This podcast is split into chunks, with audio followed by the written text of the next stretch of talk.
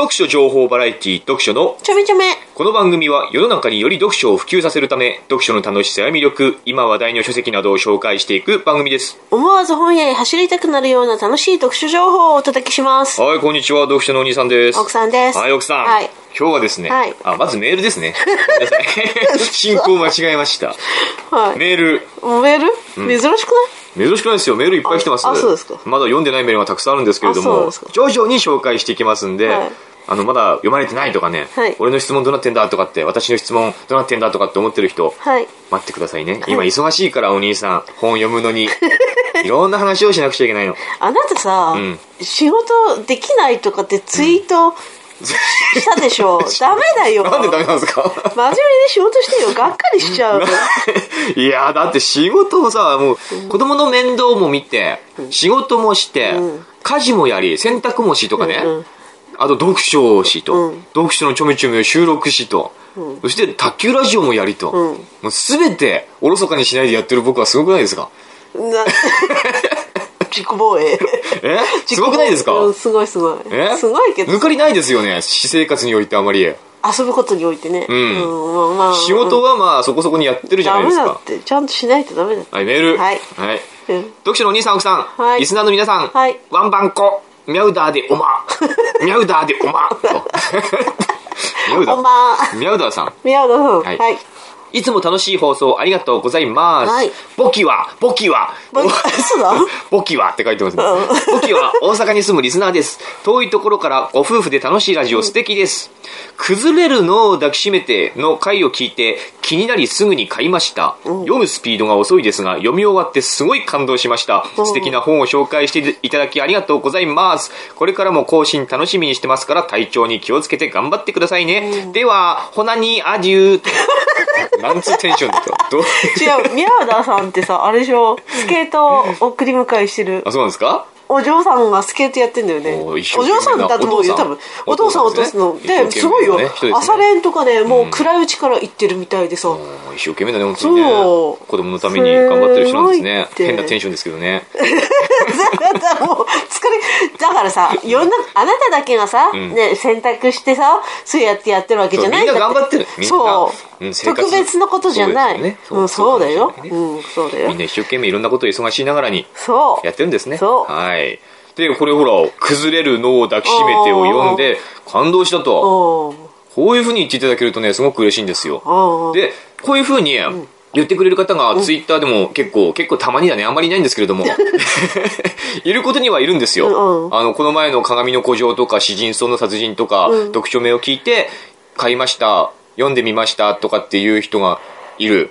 それ以前に紹介した本についても書いてくれる人いるんですよね。んうん少ないですけども、そういうふうに書いてくれる人がいて、多分、こういうのを書いてくれる人が一人でもいれば、我々にメールくれたり、ツイッターでツイートはしないけれども、実はちゃんと買ったし読んでるよっていう人が10人はいると思うんですよ。一人、いや一人発、一人発信することに隠れ、隠れてる人が10人ぐらいいると思うんいですよ。やー、いや、それ、それはちょっと甘い。そうですかね。いると思うんですよい。や、もしもみんな買ってたら買買いますいや、言わないでしょ。いや、言うでしょ。普通は。言うよ。いや、宮田さんが普通じゃないってわけじゃないですよ。でも、普通は言わないんですよ。いや、黙って普通はるんですよ。言うの。黙ってる。違う違う違う。言う人って結構特殊なんですよ、こういうことを。違うよ。言ってくれる人ね。違う違う違う。あなたそれおだかからしいよ。僕は多大なこう出版業界に貢献してるのではないかあなたさ、それさ、私、この、昨日、あ、違う、今日か。ん。仕事しながら過去回聞いてたけどさ、うん。去年の今頃もなんかさ、そんなこと言ってた、僕は出版業界になんか貢献しているとかね。いや、知ってると思うんだけど、あと、著者。入ってこないけどね。僕には一銭も入ってこない。入ってこないですよ。あと、著者ですよね。その何、何を求めてうんん、の作家の皆さんに、いや、僕だから、すごく本を売る才覚があるんじゃないかあなた一人で自分で好きでやってんだから、別に、ぐたぐたいいですよ、わかりましたわかりました、わかりました。すいませんでした。はい。はい。じゃあ、今日はですね、はい。第158回芥川賞が2作品ありますよね。はいはい芥川賞受賞作、2作品なんだか知ってますか？オラオラで行くも何ですか？もう一回。オラオラで行くもオラオラで一人行くも。オラオラで行くもと。うんどこに行くんですか？オラオラで一人行くも。え、人生を突き進むみたいな感じああ、そうですね。そう、大体そういう意味ですよ。あとは、あのー、100年泥。お100年この2作品が、まあ、芥川賞に輝きまほして、今回その2作品を読んだんで、お兄さんなりの感想というかね。本屋大賞本屋大本屋大賞はまだ、うん、これもやっときたいんですよ。オラオラで一人雲と100年ドルについても話しておきたいんで、今日はちょっとね、一泊置いての、この芥川賞特集ということで、うん。なんとかよろしくお願いします。はいはいまず最初、オラオラで一人イグモなんですけれども、はいはいこれがすごく売れてるらしい。あそうなんだ、うん。なんか新聞見たら50万部突破とかって書かれてて、うん。大したもんですよ。芥川賞受賞作で50万部っつったらね、あすごい大ヒットですね。あそうですか。ううんん。一方、100年ドルはですね、うん。おそらくあんまりこう、聞こえてこないんですよね。そうですね。その売れ行きというものが、おそらく10万部も売れてないんじゃないかっていう、うん。まあ、10万部売れたらだあの大ヒットだって言われてる昨今なんですけれども、ん。おそらくこっちの芥川賞受賞作2作品では、うん。オラオラで一人雲の一人勝ちで、ちょっと100年ドルは影に隠れちゃってるなっていうああそうなんですか？そういう今状態なんですけれども、へえまあ、まずはじゃあオラオラで一人雲なんですけどね、どういう作品だかちょっとなんとなくわかりますか？えなん何もわかりませんか？か旦那が先に死んでどうこうってやつ？ああまあそういう話ではあるんですけれども。ボケたボケた老人を見ていてカバンをひっくり返して、それをそれなんかどどっからそういう情報を得てくるんですか？えなんだろうなんかそれありますけどもそういうシーンはあるんだけどもね。大して重要ではないあそうだ。どっからそういうなんだろ何で読むうなんか新聞かなんかかな？あそうですか。そこだけこう何切り抜かれてたんですか？そういうシーンだけがかな？なんかそういう話だ。あんまりそこは別に重要ではないボボボケ老人と自分みたいな。そういうあそうでまあこのオラオラで一人イグモ、若竹千佐子さんですか、うん、60何歳60何歳ですね確かね、うん本当主婦おばさんうんうんうんだった人ですね、うんでこの方が書いた「オラオラで一人イグモ」なんですけどもまあいい作品でしたねこれ本当にうん。でこれ主人公この小説の中に出てくる主人公っていうのが桃子さん、74歳。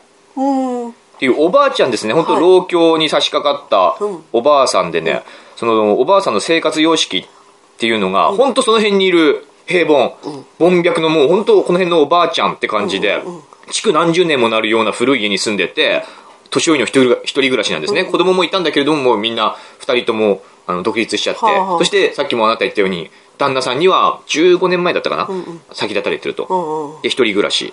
で、もう動くのも74歳だからね、動くのもだんだん面倒になってきてて、うんうん今と台所に、そういう生活用品とか、ああ雑然ともう全てがこう集結、うん動かなくてもいいよね。そうそうそうそうそうそう、していて、テーブルの上とか椅子の上とかね、そういうところに食料品とかさ、日用品とか衣服だとか、そういうものがまあ積み重なってるんだよね。だから一見するとやっぱただ雑念と散らかってるようだけれども、桃子さんにしてみれば全てはこう自分が生活する上で一番便の良いこう配置になってると。なるほど。まあありがちですよね、本当、おばあちゃんの一人暮らしでは。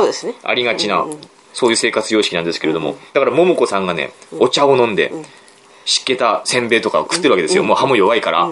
すると、後ろの方でね、ガサガサって音がすると。おなんか袋が擦れるような音がすると。うん誰でしょう？誰でしょう？何でしょうと思うとそれはネズミなわけですよね。もう分かってる。ネズミが後ろにいると。そういう気配を感じると、今自分が食ってた湿気たせんべいを後ろに向かってバーンと投げると。そういうどっこにでもいるやりそうですよね。ねおー74歳のおばあちゃんとかっつうのはそういうことやりそうですよ。そういうどっこにでもいるおばあちゃん。うんはい。ね、やっぱ運動機能が、体の運動機能筋力とかが低下しているから、やっぱあんまり動かないで家の中家の中でじっとしていることが多いんですね、その分こう頭の中、ん。かなり頭の中で取り留めのないことをいろいろ思考するんですよ。うん動かない分。でこのそういうの「オラオラで一人イグモ」っていうのは一番最初の冒頭が、もう「あいやオラの頭この頃なんぼかおかしくなってきたんでねべが」と。うん。どうすっぺこの先一人で何女にすべが何女にも過剰にも仕方ねっぺ手したことねえでば何それぐれと。うんなるほどね。こういうふうに東北弁でいきなりこう自分の独白みたいなのこれはアイス弁ですかね。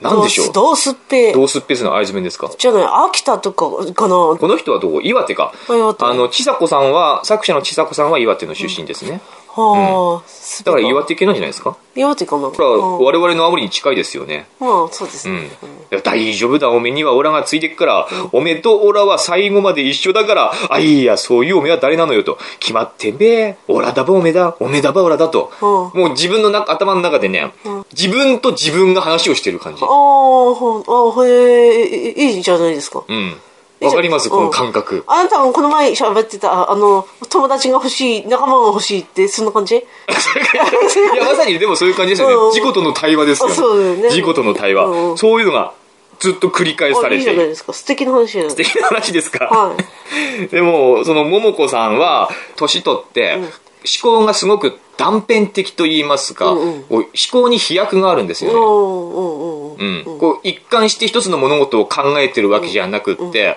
なんかいろんなことにこう話頭の中でいろんな思考が飛び飛び飛び飛びはしていくんですよね、でうんうん。年のせだべがと、うんうん。これは年のせだべが、いや違うと、何もかも年のせいにするのはよくねと、だばあれのせいだ。長年の主婦という暮らし、あ。うんうん。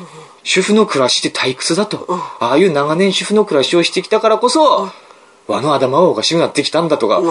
いやいや、年のせいにするのはよくねえよとかって、そうやって自分の、そうやって自分の、今僕もつがる目になっちゃいますけど。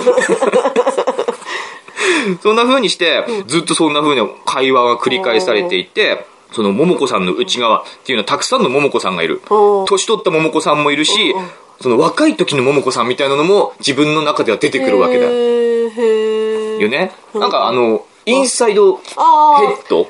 あ、悲しみとか喜びとか？悲しみ、喜び、怒り、あの、なんだっけ、ピクチャー？なんピクサー？なんだっけ、うんうんなんかみのりちゃんが見てるそうそう。漫画ね。CG アニメがありましたよね。うんうんうん。インサイド、ヘッド。あれ？これって英語版がインサイドヘッド？日本語は何？え、わからない。わかんない。英語版でしか見てないからわかでもらない。多分ね、僕はそれを想像したね、これ読んであーて。なるほどね頭の中でそういう悲しみとか喜びとか怒りとか、何でしたっけ？うんうんうん。お、怯えじゃねえな、なんだっけ？な、なんかいろんな、いうんろんな自分が、いろんな会話をして自分を形成している、みたいなね。うん。あの、それだけじゃなくて、いろんなこう、昔の自分の思い出とかがまた思い返されたりとか、うん。昔自分のおばあちゃんが、今の自分と同じ70歳ぐらいだった頃に、白内障で目が見えなくなったと。今思えば、かわいそうだと。今になって自分が、自分の思う通りに体がならなくなっていく、そういう気持ちがわかると。うん。そのおばあちゃんかわいそうだったなとか、そういうのも思い返されていくんですね。これ、何のだから話かっていうと、話という話ではないんだけれども、人生哲学っていうものが語られるんですよ。その一人の74歳のどこにでもいるおばあちゃんの人生哲学。人生哲学ってわかります？わからない。わからないの？わからないわからない。え、わかんないですか？あなたに人生哲学ってないですか？ない。何それ。哲学って何？例えばあなたあるの？うーん、人生哲学っていうのは、人生とはなんか、こう、こうあるべき、あるべきってわけじゃないですけれども、あ、ないね。ないね。あ、あなたある？あなたはじゃあ何を考えながら普段生きてますか？わかんない。私、私、なんかさ、えー、そんなことみんな考えて生きてんの？何を考えるって？な、うん？なんだから昔のことを思い出すと、うん。そして今喋ったようにね昔自分と同じぐらいのおばあちゃん。うん。目が見えなくてかわいそうだったと、うん。あの時は分からなかったけれども、今になって分かると。ああ人生っていうのは辛いと。悲しいことが多いと。この人は旦那さん亡くしてますから、うん。自分はそういう悲しみを乗り越えたんだと、うん。すごい悲しいことがあったけど乗り越えた。今ではもうそのちょっとした悲しいことがあってきてもへじゃないと、うん。へこたれないと、うん。私はそういうことを経験したから、だからそういうことを考えると、ああ、そう。うん、あんた考える考えますねああ、そう。うんそこまで考えないな。あるいはその僕これ読んでてね、あそういうことも考えこの年になるとそういうことも考えるのかと思ったのは、うんうんあのー娘さんがいるんですよ桃子さんにはで娘桃子さんが74歳だから、娘さんは40ぐらいだったかな、うんうんまあ、40そこそこなんですよね、うんで桃子さんが自分の娘を見た時に、あこの子は年を取っちゃったなって思うんだって、うんうん。ね、子供の時は成長する、自分の子供が成長することは嬉しいことだったじゃないですか。うんうんうん。多分二十歳とか、まあ、20、30ぐらいまでは、ああ、立派になったなっていう思いの方が強いかもしれないんですけれども、40とか過ぎてくると、さすがにその、やっぱ自分の子供が中年に差し掛かってくる。そして、あら、年を取ったこの子はって、自分の子供が年を取るっていうことに悲しみを覚える。あ、そう。これはなかなか今の我々には、わかんな思いつかないっていうか、うんね、出てこない感情じゃないですか。でも、そう言われてみれば確かにそうかもしれないっていう、うん共感は確かにここで覚えるんですよ、僕は。なんで悲しくなんだろういや、悲しくないですかね。なんかその悲しみは分からんでもない気がする。自分が大切に育ててきた子供が年取っていくんだっていう、まあこの前は何でしたっけ？あの絵本の話。しまして自分の子供が、うん、年取るまで想像して、それは愛だって言ってま、語りましたけども、僕はね、想像することは愛だって語りましたけども、でも実際自分の子供が年取っていくのは悲しくないですか？悲しいのかな、うん。その年老いた姿を見るのは。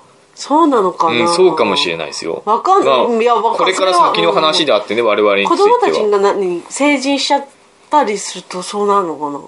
まあ、いや成人ぐらいだったらまだその成長というものを感じるんじゃ喜び成長の喜びを感じるんじゃないですかね。そうか。でもその成長の喜びっていうその成長の喜びを過ぎてしまうと、今度は年老いていくという自分の子供が年老いていく姿を見なければいけないっていう悲しみに変わっていくのかもしれないですね。あそう。うん、そこには喜びはないような気もするんですね。今度はでもその子が産んで産んでくれた孫の成長が楽しみになったりして、結局その子供の老いっていうのは、あまり気にならなくなってくるのかもしれないけども、でも改めてじっくりその自分の子供を見ると、年を取ったなと思うのは悲しいかもなるほどね。しれないですよね。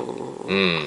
年取った時にどういうふうな思考になっていくのか。5060になったらそういうふうに思うのかなうーん。思ってもいないことが起こると思うんですよ。思ってもいない人格とかね思考とか思想っていうのがこれから先僕は30歳だしあなたは40超えたばっかりですけども出てくると思うんだよね。そっか。うん。全然違う自分っていうのがあると思うんですよ。あそそう。の20年後30年後ってなってくると。うん、ここでもだから、あの、桃子さんの、描かれてる桃子さんについても、その年取ってる自分の思考について、またその、若い時の桃子さんが頭の中で出てきて、うん。はあ、さっぱりわかんねえとかって言うんですよ。うん。何言ってんの、この人みたいなことを言ったりする自分もいるわけなんですよね。うん。そんな風にして自分の中で対話する。そして、自分の旦那さん、15年ぐらい前に亡くなった、なんか急に死んだんだよね。なんか心不全、なんだっけ、脳卒中かな？うん。なんかで、本当突然、ぽっくり死んでしまった旦那さん。その人のことを愛していた。うん。すごく愛していて、その人のために尽くしてきたんだけれども、死んでしまって、自分の全てが失われた気がする。うんうんだけれども、時が経てばやっぱりそれっていうのは和らいでくるうんうんわけだよね。そうなると、なんか死んでよかったんじゃないかって思う自分もいるわけよ。なぜかというと、自分が今までその旦那さんと一緒にいた時は、旦那さんを愛しているけれども縛られてるんですよね。うんうんこの人のため、この人に気に気に入られようと頑張ってる自分がいる。そして自分の自由っていうのが、いや、その時はそれでよかったんですよ。何も不幸せではなかったんだけれども、自分の自由というものがやっぱり奪われていっていて、自分の人生っていうのがすごく限定されたものになっていく。でも、その旦那さんが死んだことによって、自分の好きなことができやれるようになる、できるようになる。好きな生き方ができるようになってくる。だから、旦那さんを失った悲しみっていうのが確かにあるけれども、それと同じぐらい旦那さんを失った喜びっていうものが同じようにあったりする。ここがまあ複雑ですよね。うん心の複雑さっていうのがすごく出てくる。こういう気持ちもあなたどうですか？理解できますか？それなんとかなんかなんかわかる？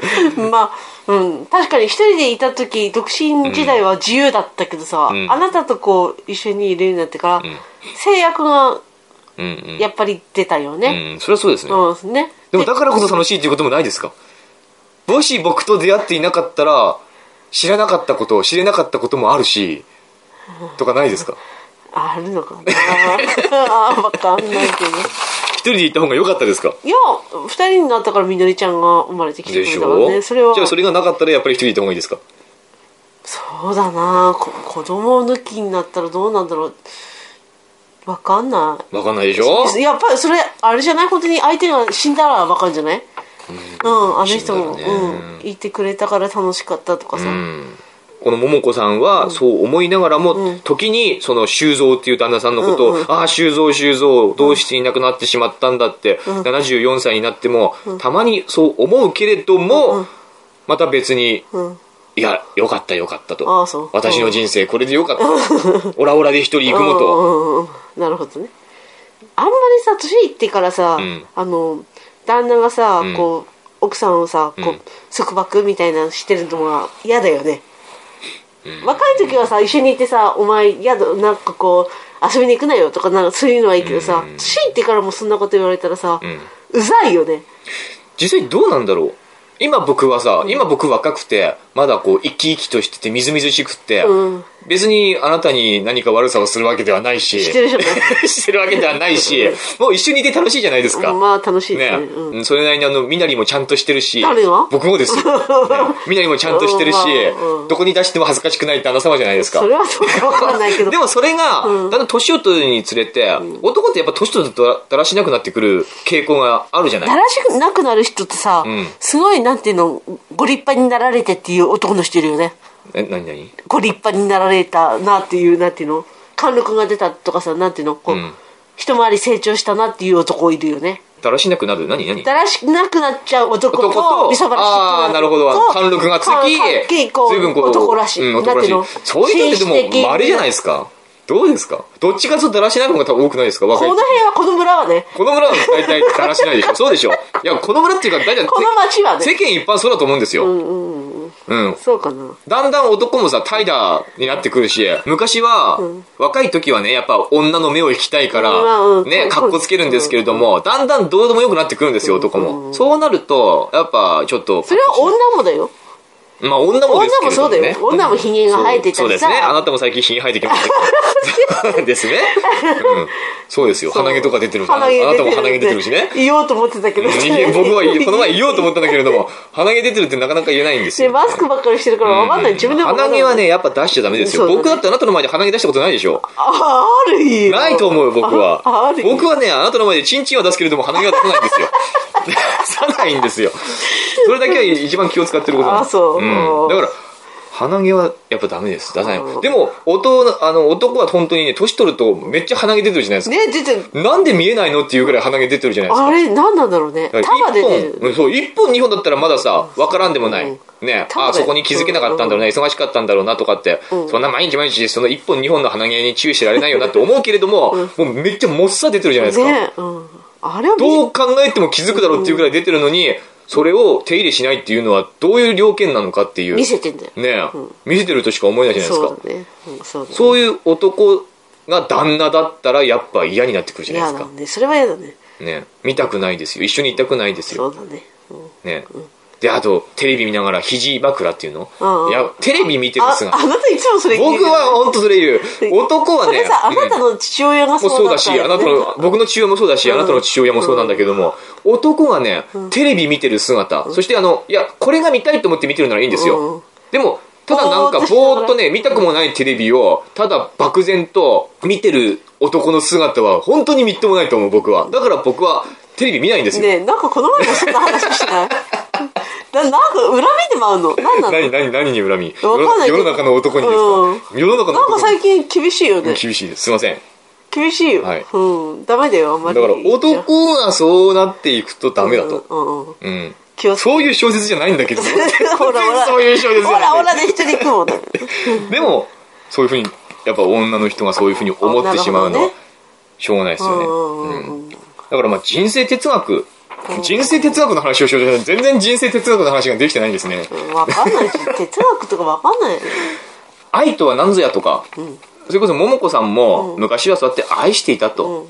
愛することって何だろうと。うん。愛することがだんだんこう薄れていくけれども夫婦間でもね薄れていくんだけれども、その愛に代わる何か別な感情が芽生えてきて、なんだかんだで一緒にいるようになるよねと、そういうこともあり得る、うん。あるじゃないですか、うん。ね。みのりちゃんの子育てが終わる頃、まあ、中学入るとか、うん。すっと寂しくなるんだろうなーって自分が想像はできてる。うん。うん、なんか今ほら必死必死っていうかみのりちゃんみのりちゃんってなってるけどさ、そうだね。絶対小学校入って高学年になってくる離れてくるでしょ、ん。親から。そうね。うんその時私どうしようかなとは考えてる僕がいるじゃないですか。あなたじゃあ違うんだよ。あなたね、うん。あなたはそれね肝心な僕のね、気持ちに気づけてないんですよ。あそう。僕はね、うん。これ僕の人生、まあ、人生哲学に 近いもんですけれども、いや、本当に。はい。僕はね、であなたやっぱ12歳年上じゃないですか。うん。みのりちゃんが今、みのりちゃんの話しましたけれどもうんうん、みのりちゃんが二十歳になった時に、うん。あなたは、ん ?40 で産んでんですか？そうだね。39、40、30、まあ40で産んでますよねうん。みのりちゃんが20歳になった時あなた60ですよそう。ね、そうね。ねおばあちゃんですよ。おばあちゃん おばあちゃんじゃないですか、60っつったら。ね。でもその頃僕は何歳かというと、48なんですよ。あ、そう。そんなまだまだ壮健な若者ですよ。え、私の4年後なんだ。あの、ダンディーなおじさんですよ。そうだね。ね若いね。もう若い子にまだまだモテる年齢ですよ。48と60そう、は違うね48と60。あなたはおばあちゃんですよ。ねえ。そうでしょ？ねえ。そそれを考えた時に、僕は48だったら、本当にまだまだ男として盛りなわけですよ。でもあなたはもう盛りとして、とっくに終わっちゃってるおばあちゃんなわけですよ。ドライフラワーだね。そうですよ。ねドライフルーツなんですよ。ドライフもうシワシワになっちゃってでも美味しいようん味する栄養栄養価が高いんだよだからそこに味わいを求める、うん。求めなくてはいけないわけです。よ、うんそう。僕はですね。あの、乾燥椎茸だってそうじゃん。そうですよ。普通の椎茸より本当じゃあ水をかけたら戻るのかと。戻らないんですよあなたは。ね。戻らない。おばあちゃんだからあれじゃん。ね僕は垂れた乳房と向き合わなくてはいけないあ、寝床にさ、夜間にさ、水入れてさ、かけてくれればいいじゃん。そうすると戻らないんですよ 垂れた乳房は戻らないねパーンと張っちゃうかもよ。だから天井見ちゃうよ。僕は今でも今もうすでに考えるわけ、まだ30、30もうすぐ32になりますけど、うん32、1、さ31 32になるの？じゃ、1、2じゃないですか。もう今すぐ32 31。あ、そうなあなたあなたは31。今44。あなたまだ31ね、あなたは44。もうおばあちゃんですよ。ねね44。だから考える。その時になった時に、そんな風になった時にうん、僕は果たして、その、ね干し椎茸ですよ。垂れた乳房と、ね、カツ一緒に、オ帯そう一緒に入れるのかどうかと。干しぶどうと、うん乾燥アワビと、そうそうそうそう。すべてがそういう乾燥食品になってしまったあなたと、一緒に暮らせ、暮らしていけるのか。前の日から水につけておけない戻ね。らないんだって、だから。あなたは戻らない。ねえ。ねえ。だからそう思う。ねえ、思うんだって。本当に。今もうすでに思うの。ねえ。面白い。だから、うん。そやっぱ浮気はしちゃダメだと。そりゃそうさ。ね、不倫も絶対ダメじゃない他の女を抱くなんてことは許さない僕は未だに童貞じゃないですか 僕は未だに童貞なんですよ、ね、だからこのまま童貞で居続けなくてはいけないとなった時にどうしたらいいもんだべなとね。考える。オラオラね。そうオラオラで一人ごと。あの考える。ね。これでも切実な悩みだ悩みだったりするわけ。ね、12歳年上の女房をもらった切実な、ね、気合に満ちた悩みだったりするわけですよ。ね、だから僕は、なるべく、あなたとしかできない楽しみというものを見つけていこうっていうふうに考えるわけね。例えばこの読書のちょめちょめもそうだし、そこまで読書のちょめちょめが続いてるとは思えないけれども、ね、思えないけれども、でもできる限りあなたのそばにいて、あなたと一緒に楽しめるものというものを見つけ出し探して、そして一緒に楽しんでいかなくてはいけないなと。そして、あのー本当は別にあなたと一緒じゃなくてもいいんですよ。ね、本当は一緒じゃなくてもいいわけ。別な若い子がいたら若い子でもいいわけなんですよ。でも、せっかくこうなったんだから、こういう夫婦としてなってしまったんだか ならね、なってしまったし、ね、せっかくだから、だからあなたと、何言うか忘れちゃったよ。でもまあそういうこと。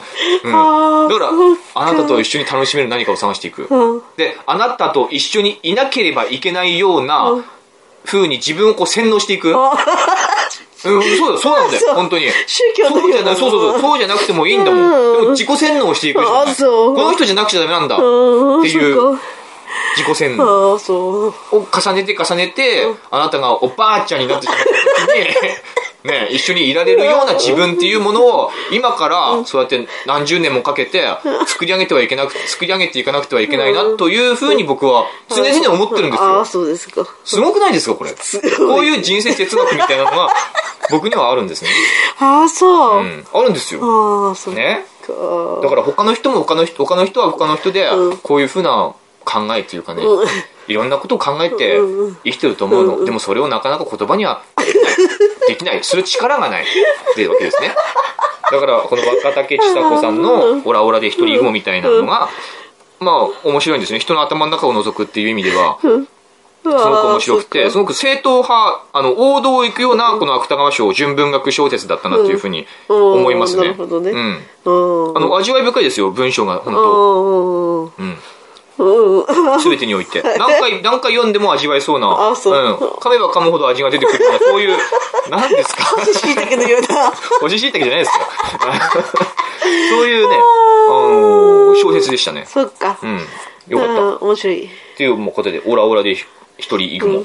うんうん。50万部売れてますけど。はいはい。はいじゃあ次は100年ドルの話に行きます。はい